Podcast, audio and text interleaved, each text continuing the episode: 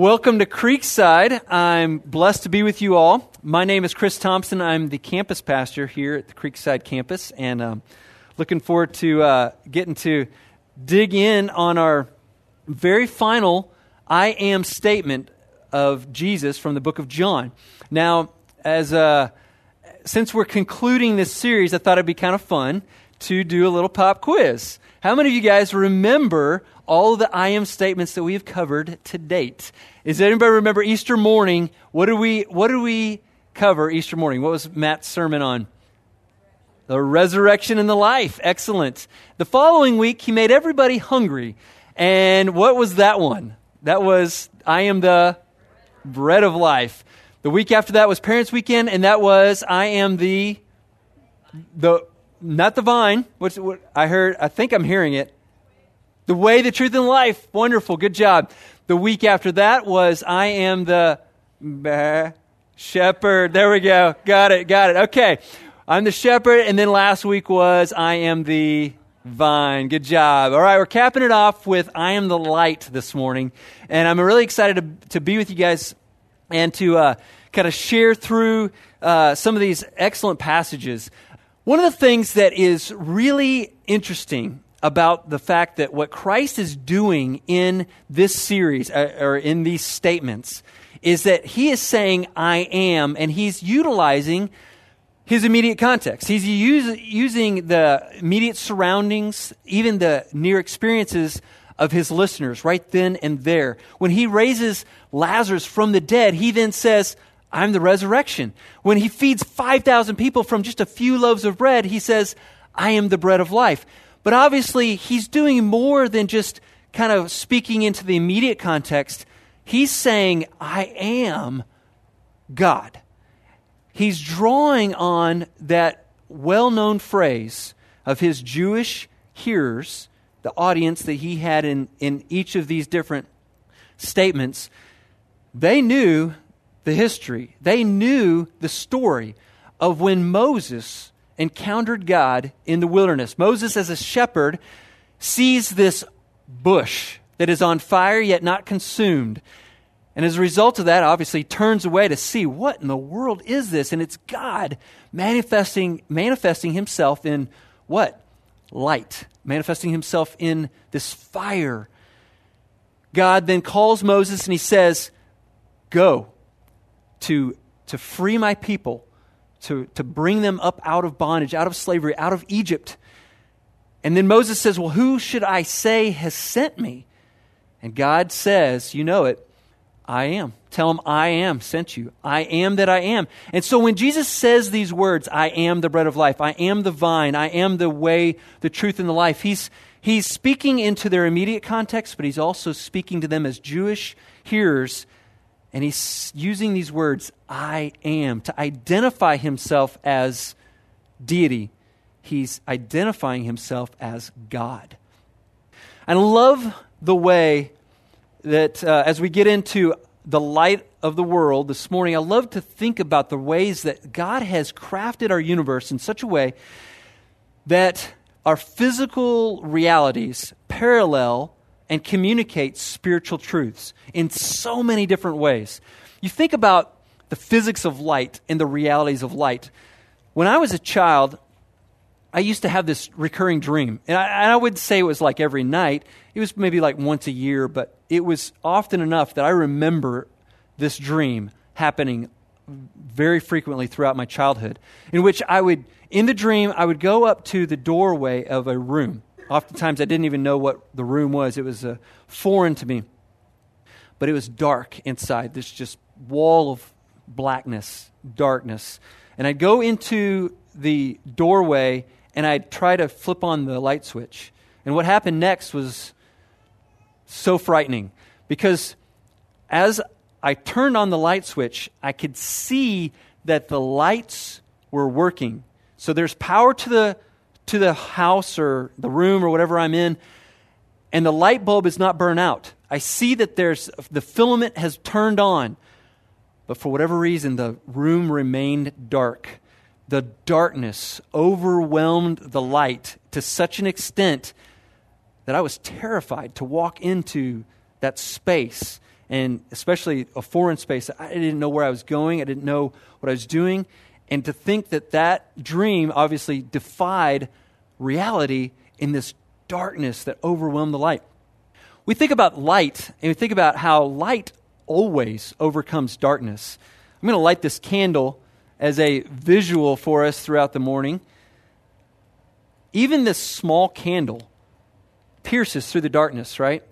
Obviously, it's not very effective right now because it's flooded with stage lighting and everything else that's around us in the room. But we know that light always overcomes darkness. If you were to stand in the doorway of your home at night with all the interior lights on and the exterior lights off, and you open that doorway, what happens? You know that light showers out into the darkness. The opposite does not happen. Darkness does not come into the light. Light always overcomes the darkness. John tells us that very same principle as it relates to light and to God. In John chapter 1, he says this The light shines in the darkness, and the darkness has not overcome it.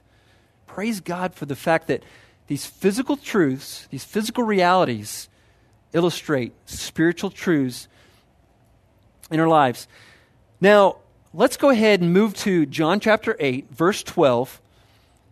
We're going to see Jesus' statement about his, his bold claim to be, I am the light of the world. He says this Then Jesus again spoke to them, saying, I am the light of the world. He who follows me will not walk in darkness, but will have the light of life. I think it's really valuable for any time Jesus says something to consider what's going on around him, what is, who is his audience, what are they thinking. Jesus never does anything arbitrarily or at random. He's always very intentional and very purposeful in everything he says and everything he does. So, to recognize some of the immediate context of this statement, it's powerful and it lends itself to understanding the greater picture of what he's, he's doing here. John chapter 8, Jesus is speaking in the temple. In fact, he's speaking in the treasury of the temple. This artist's rendering of that first century temple, you can see in the top left corner the treasury, often called also the court of women. It was a very public space in which they, it the, uh, the Jews allowed everyone in this area. I mean, it's the treasury, right? So they're going to allow anybody to be able to put money in their coffers, right? But they were allowed men and women, Jews and Gentiles alike, in this area. So whenever Jesus is speaking, he has a very all inclusive crowd at his disposal. It's a very public place for him to be able to speak into their lives. Additionally, if you notice these giant menorahs in this artist's rendering, the reality is, is when Jesus said, I am the light of the world, it may be very possible that he was speaking within very close proximity to one of these menorahs. According to scholars, they say that Herod constructed menorahs in this, this new temple, this first century temple, that may have been as high as 70 feet high. These are some massive lampstands. So these, these menorahs, obviously, they gave off light throughout the whole temple um, courtyard area. And when Jesus says, I'm the light of the world, he's saying that in the very presence of these menorahs that emanated this light. But even more so than that, let, us go back to what was the symbol of the menorah to a Jew itself. So uh, in Exodus, God in, gave instructions to Moses about how a menorah was to be crafted. There were six branches to, to the menorah and a centerpiece. So, seven total lamps in all. This was to be constructed and was placed in the tabernacle. It was a symbol of God, it was a symbol of the divine light. And Israelites, ever since that time in Exodus, for the, ne- the next several thousand years, have still considered that very sacred to them and and it speaks to them about God and his provision of light and how he is their guiding light. He is their divine light. So that symbol was very relevant.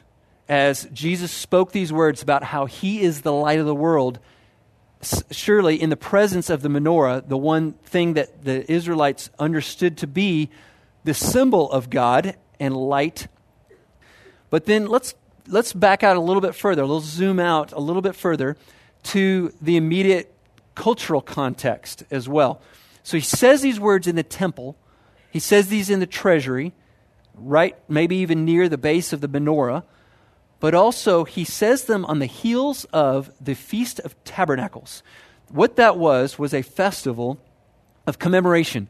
It was to commemorate the Israelites' wanderings in the wilderness several thousand, like 2,000 years prior to Jesus. And so, what had just taken place throughout the whole city, throughout Jerusalem, was that people had constructed tents that they lived in during the course of that week, during the course of that festival, to remember and to celebrate the way that God led his people through the wilderness and how they all dwelled in these tents, these tabernacles. God himself even was amidst his people in that tabernacle that we know and we remember from that, from that account. Additionally, people would light torches, they would have candles, menorahs, they would have uh, lamps and lanterns lit throughout the entire city why? Because it symbolized the way that God was present with them during that time of wandering. You see, what God did, you remember that He was present with them as a cloud at day, but during the night, He manifested His presence in a pillar of fire. Again, a symbol of the divine light that they commemorated throughout the, the time of that festival and that feast. And so all of these pictures are coming front and center to the minds of these first century Jews as they listen to and they hear Jesus talk about him being the light of the world. Do you see how they may have been connecting the dots and how they may have been understanding and perceiving exactly what he was intending for them to understand? You see, God has revealed himself in light in numerous ways. He's actually the author and the creator of light. The first account in Genesis chapter 1, the very first quotations is God saying, Let there be light. From the very words that he speaks, light comes into existence. He creates daylight, he creates sun, the moon, stars. Additionally, almost every encounter that man has with God, there is some aspect of light. There's this glory. You see the burning bush, you see the pillar of fire, you see the Shekinah glory that's talked about in Ezekiel, the other prophets. Even from a New Testament perspective, you think about Saul on the road to Damascus and how Jesus Christ, as this glorious light, shone and it took him down to his knees, and something like scales were over his eyes. It blinded him. It was so brilliant, it was so intense. Paul talks about in 1 Timothy 6:16 he says that the Lord dwells in light unapproachable. His light is so brilliant and so beyond us. 1 John 1 5 says that the Lord is light. In him there is no darkness.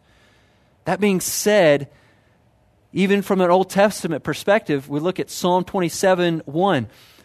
The Jewish hearers were they were perceiving exactly what Jesus was trying to say.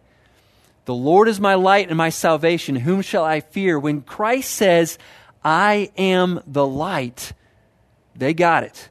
He is saying, I am deity. I am God Himself. Come to be with you, to be in your presence. Jesus certainly wasn't saying that He was just simply an enlightened one trying to show us the way to God. Jesus was saying, I am God, and I am the light. He who walks where he who follows me will not walk in darkness, but will have the light of life. So the Pharisees immediately confront him with questions and antagonism and conflict about this. He, they say, Your testimony is not true. You testify about yourself. You have no witness to your testimony. Of course, we appreciate the fact that we require witnesses. We require witnesses in our court of law, but the Pharisees also were drawing on their Old Testament law in that it required the witness, it required witnesses to be able to convict someone of, of, of breaking the law.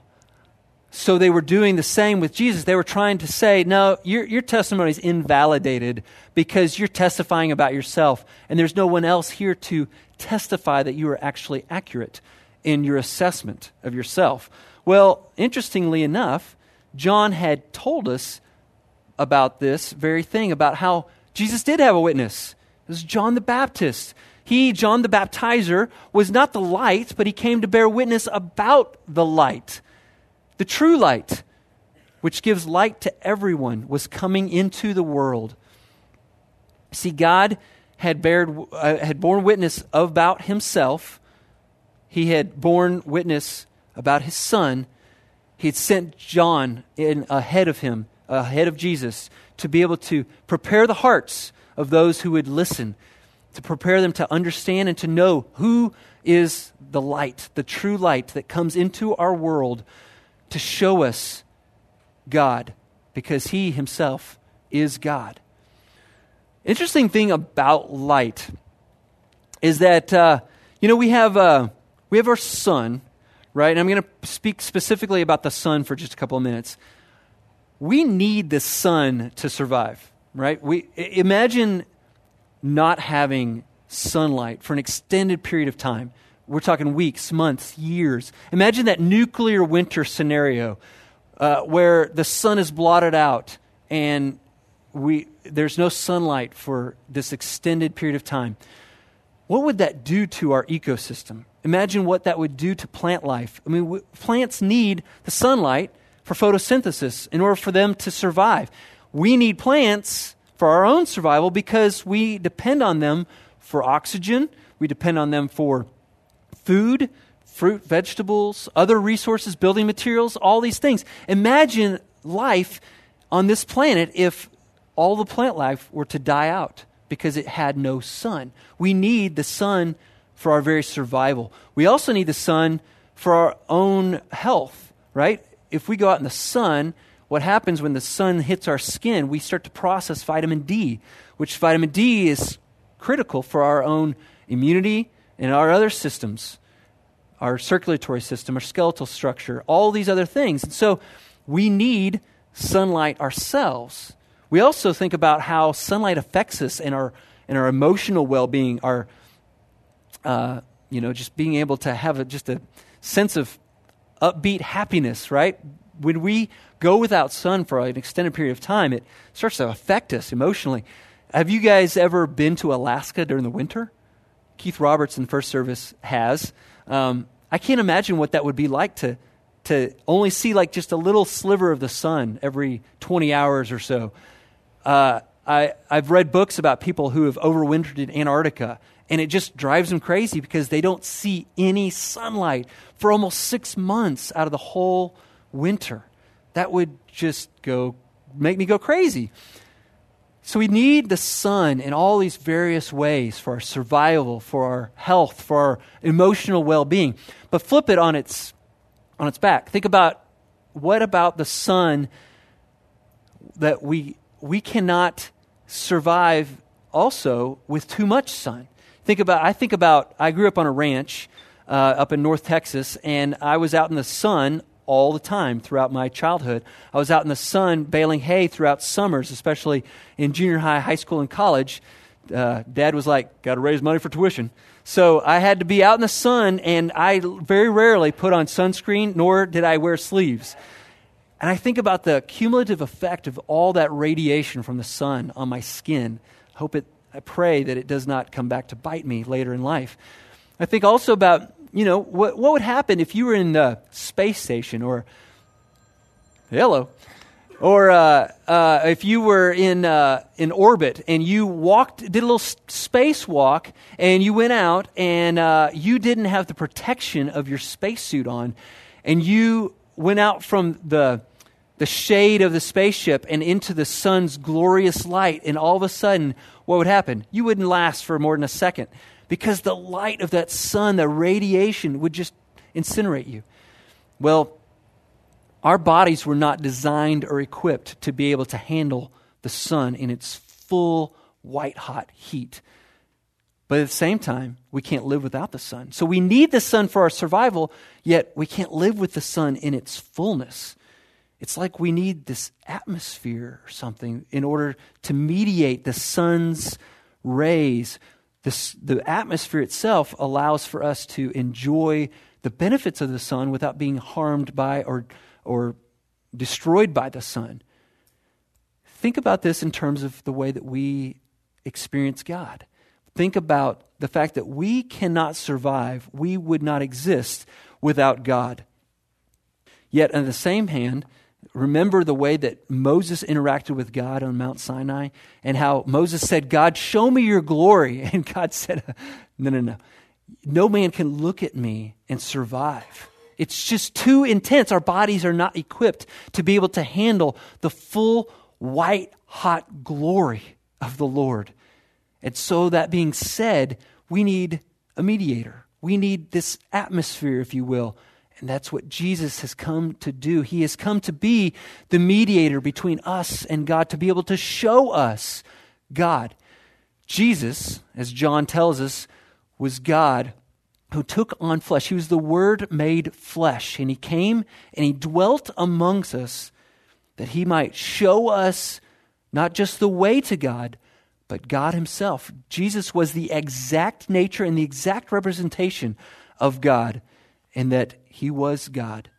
He was the light, that we might not walk in darkness, but that we might have the light of life in knowing Jesus Christ. I think about the fact that God is light. Jesus calls himself the light of the world, yet he also calls us to be light. He says in Matthew chapter 5 verse 14 through 16 he says, "You are the light of the world. A city set on a hill cannot be hidden." Nor do people light a lamp and put it under a basket, but on a stand, and it gives light to all in the house. In the same way, let your light shine before others so that they may see your good works and give glory to your Father who is in heaven. It's ridiculous to think about putting a light there that you're just simply going to cover.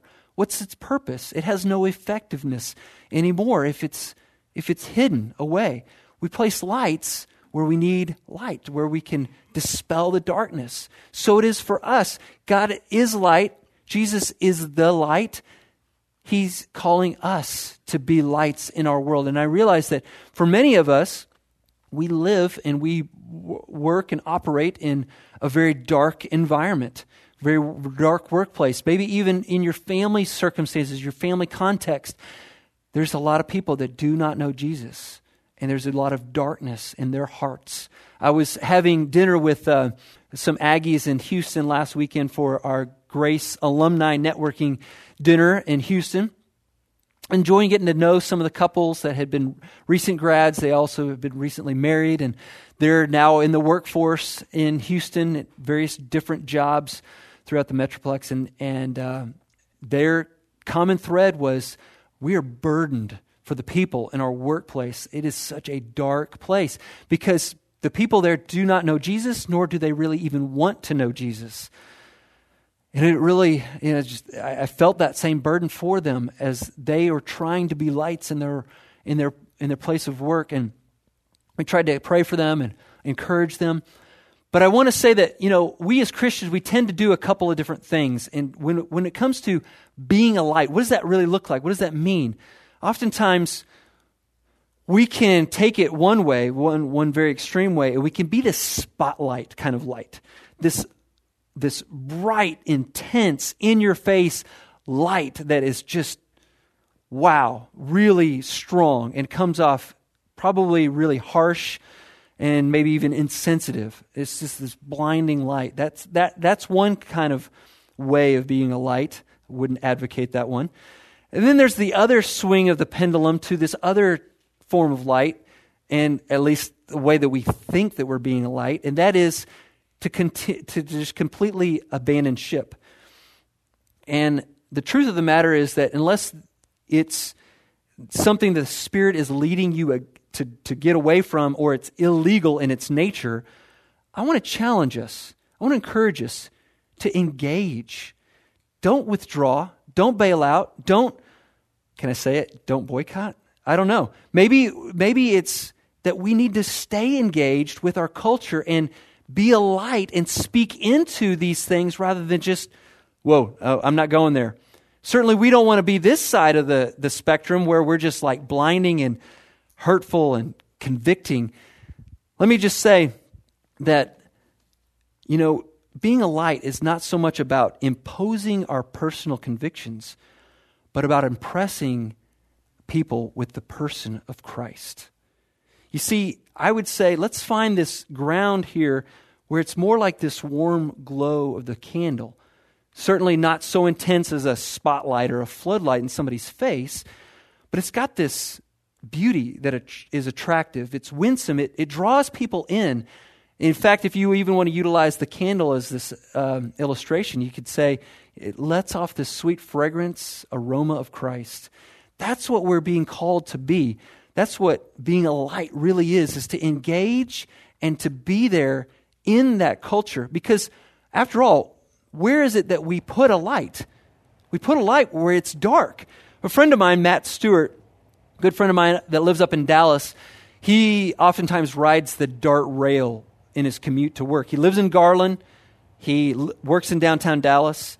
And so on that particular line that he goes from Garland to downtown and then, of course, back again in the evening, there's this segment of, of, uh, of train that is at the City Place stop that if you're familiar with the DART rail, you know that that part of the train, most of the tracks throughout Dallas are all above ground, but that particular section of track goes maybe two, three miles underground. Tunnel, much like subways all around the world. Well, one day, when Matt was commuting home from work, they entered the tunnel, and shortly after entering that tunnel, the train comes to a halt. In the tunnel, the train stops, and what's worse is the lights of the train all went out. The air conditioner went out. The electrical systems all went out. The tunnel lights themselves all out. Everything was pitch black. terrifying, right? That, that it was insane. In, in, we were actually, my wife and I were waiting for, for him to get home from work. We were at dinner, uh, hoping to, to hear from him. He was in the tunnel where there was no cell service. But fortunately, he happened to have a flashlight in his backpack, which he was able to pull out, and he was able to shine it up on the ceiling, and it broadcast light throughout the, the car of the train that he was in. Well, the operator of the train wasn't able to communicate through the intercom system because all the electrical systems were off. And so, fortunately, one of the, uh, one of the, the DART rail people that's, that's in there, one of the, the, I guess, officer or whatever, they started kind of making their way from train to train, from, I should say, car to car, throughout the train in order to tell people, hey, it's okay, we're, we're, we're getting things addressed, we're going to hopefully have everything back online very shortly. Well, people started getting a little antsy because, I mean, it's hot in there. It's crowded because everybody's on their commute home from work. It's rush hour. And as a result, they start to sit there for 20 minutes, 25 minutes. Finally, at about 30 minutes, people, people's basic human instincts started to take over. They're sitting in the dark. They're sitting in this train that's hot and stuffy, and they're, and they're in this tunnel. It's scary and they don't know what's going on, they don't know what's happening next, or they don't know how long this is going to take.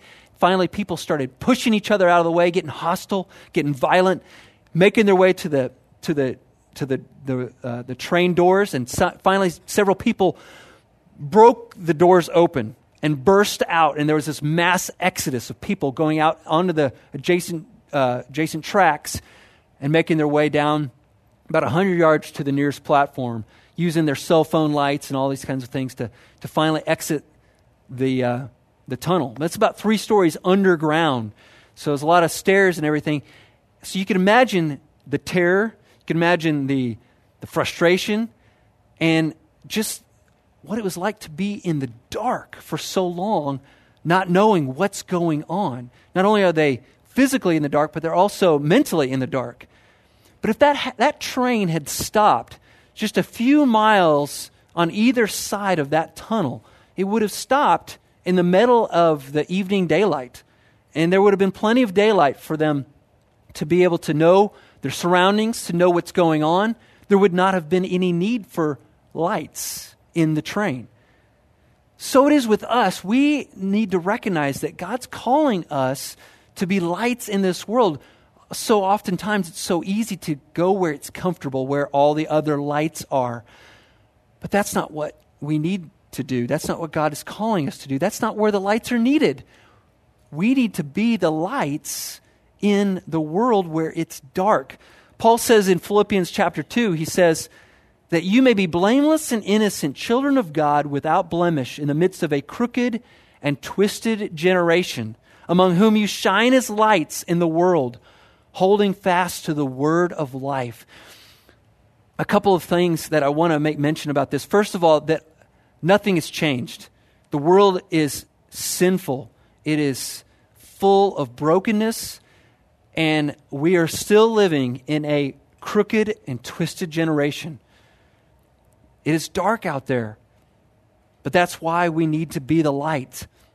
He continues to, to note that we will shine as lights. You, you know, your light doesn't have to be intense or dramatic or overpowering to shine against the darkness of the backdrop that is our generation. The reality of this candle, this the, the warm glow of Christ's light shining through us is, is really what God is calling us to be. And lastly, he says, holding fast to the word of life. I want to make mention of the fact that how is it that your lights in your house operate? All of them are connected to the electrical grid, right? Or, or a lamp that you might have that's connected to an outlet in your house. You would never anticipate, you would never expect for that light to turn on if you're holding the plug in your hand. It's, it's not going to operate, it's not going to function. Every light has to be powered by a source. And just like last week, as we looked at the vine, Jesus is the vine, we are the branches. So it is with us that we need to be connected to our power source. We need to be abiding with Christ, holding fast to the word of life, as it were. We need to be filled up, fueled up, energized by Christ Himself. That means we need to be intentional about our time with Him. This morning, I have a visual illustration for each of you guys to take home with you. And what they are is they are little glow in the dark stars. You guys have all seen them. They're fun to put on your child's ceiling so that they can look at the stars at night and they glow and they're so pretty and so great. But uh, the reality of those glow in the dark stars, we all know, is that they don't last forever. They glow for for a, a while, but then they fade, right? But they need recharged by the light source, right? They have to have light that they might glow, and then, of course, they begin to fade again over the course of the night. Well, consider the parallel that Moses had. Remember when he came down from his encounter on Mount Sinai with the Lord?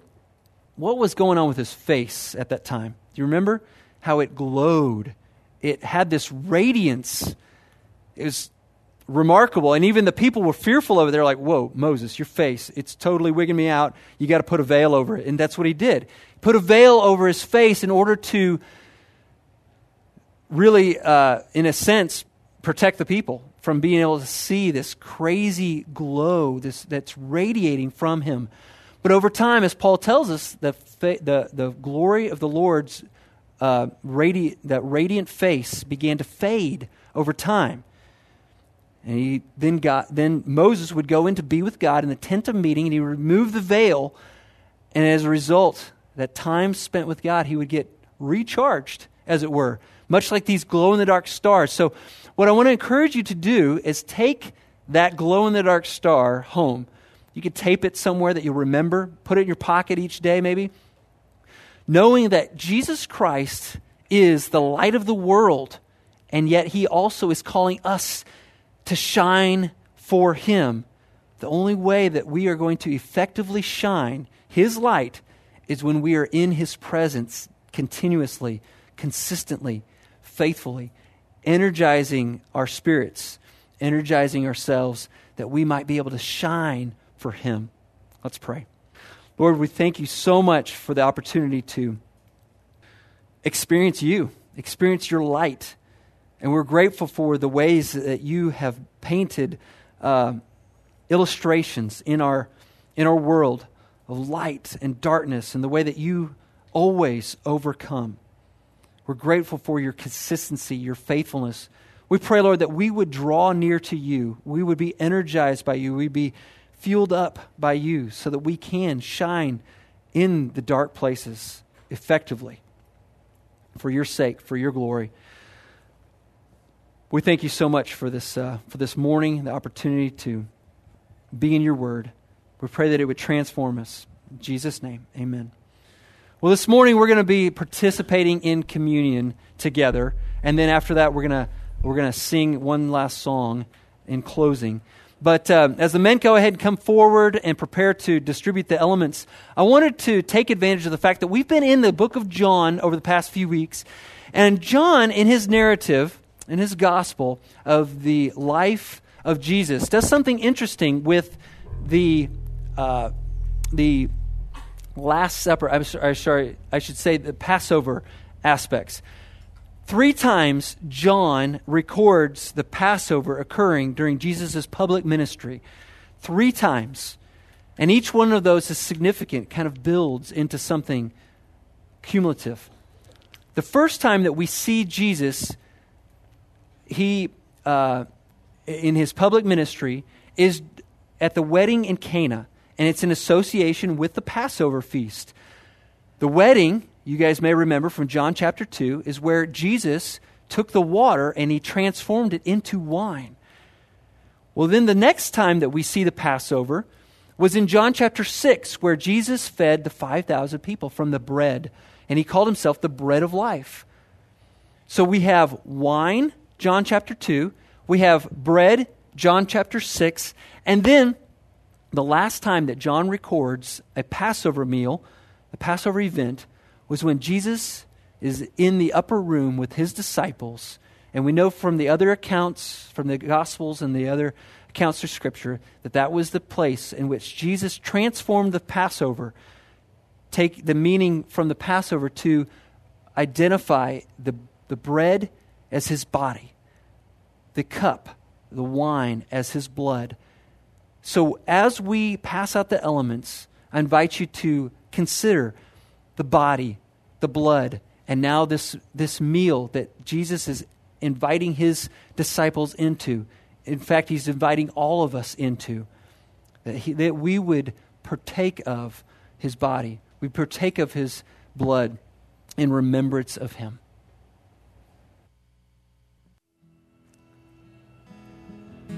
The Lord Jesus on the night he was betrayed, he took the bread, and when he had given thanks, he broke it, and he said, This is my body, which is for you. Do this in remembrance of me. Let's take the bread together.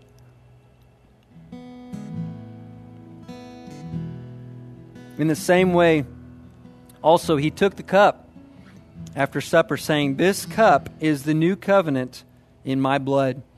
Do this as often as you drink of it in remembrance of me. Let's take it together. Let's pray. Lord, we're blessed to get to participate in the remembrance of you. We know that you shed your blood for us, your body was broken for us in our place. For that, we are so grateful.